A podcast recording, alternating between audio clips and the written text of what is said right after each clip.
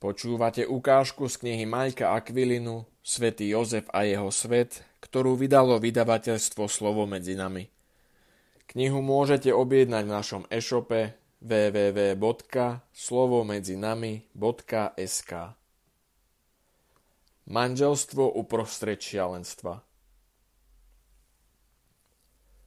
Keď Herodes dovršil 60 jeho neduhy, tak telesné ako aj duševné, sa ešte zhoršili.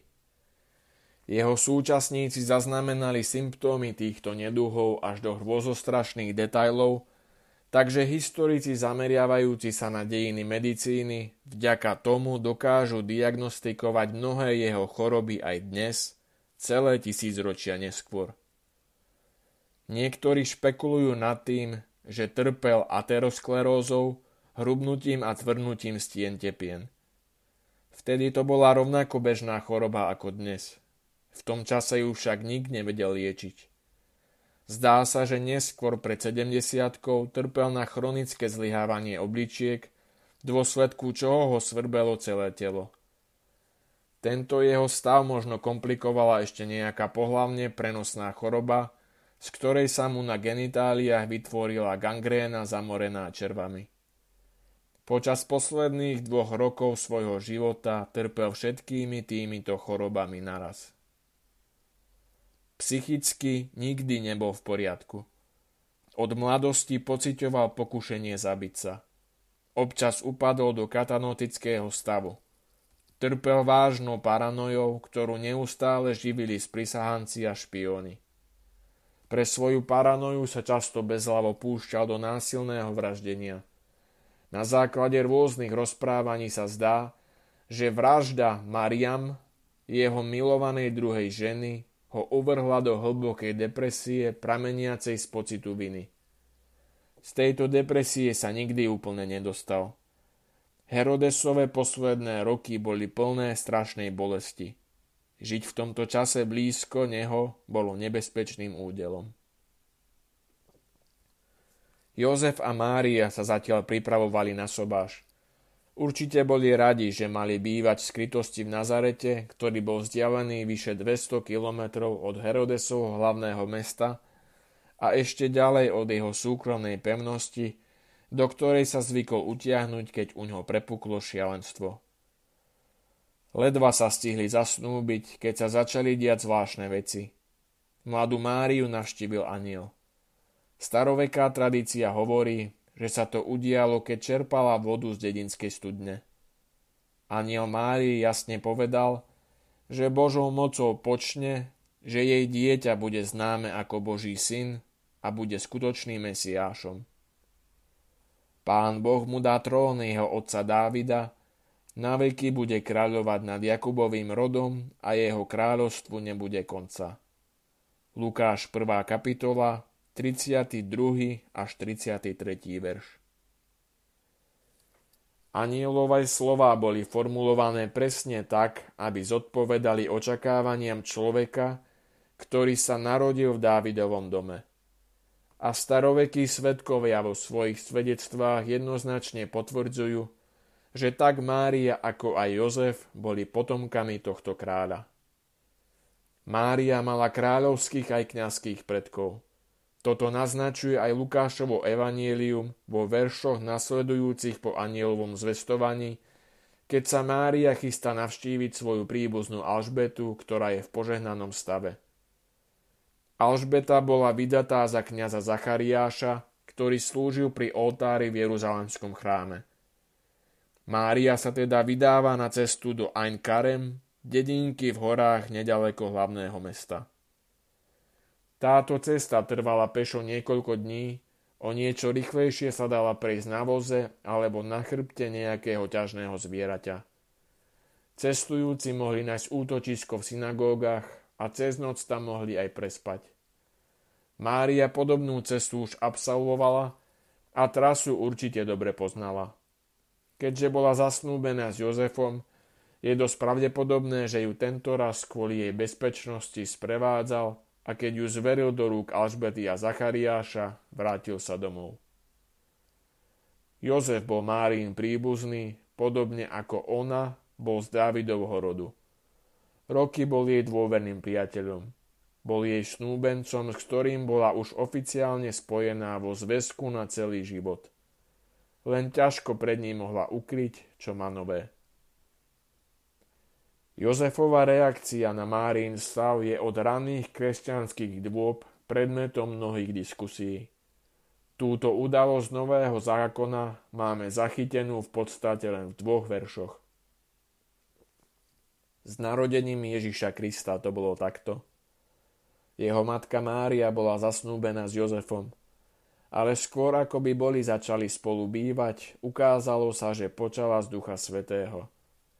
Jozef, jej manžel, bol človek spravodlivý a nechcel ju vystaviť potupe, preto ju zamýšľal potajomky prepustiť.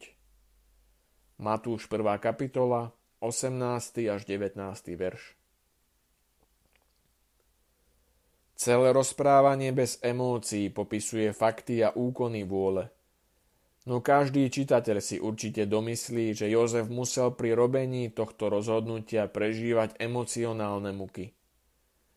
To je však len náznak vnútornej drámy, ktorá musela pripadať Jozefovi priam neznesiteľná. No aké presne to boli emócie? Čo to bola za dráma?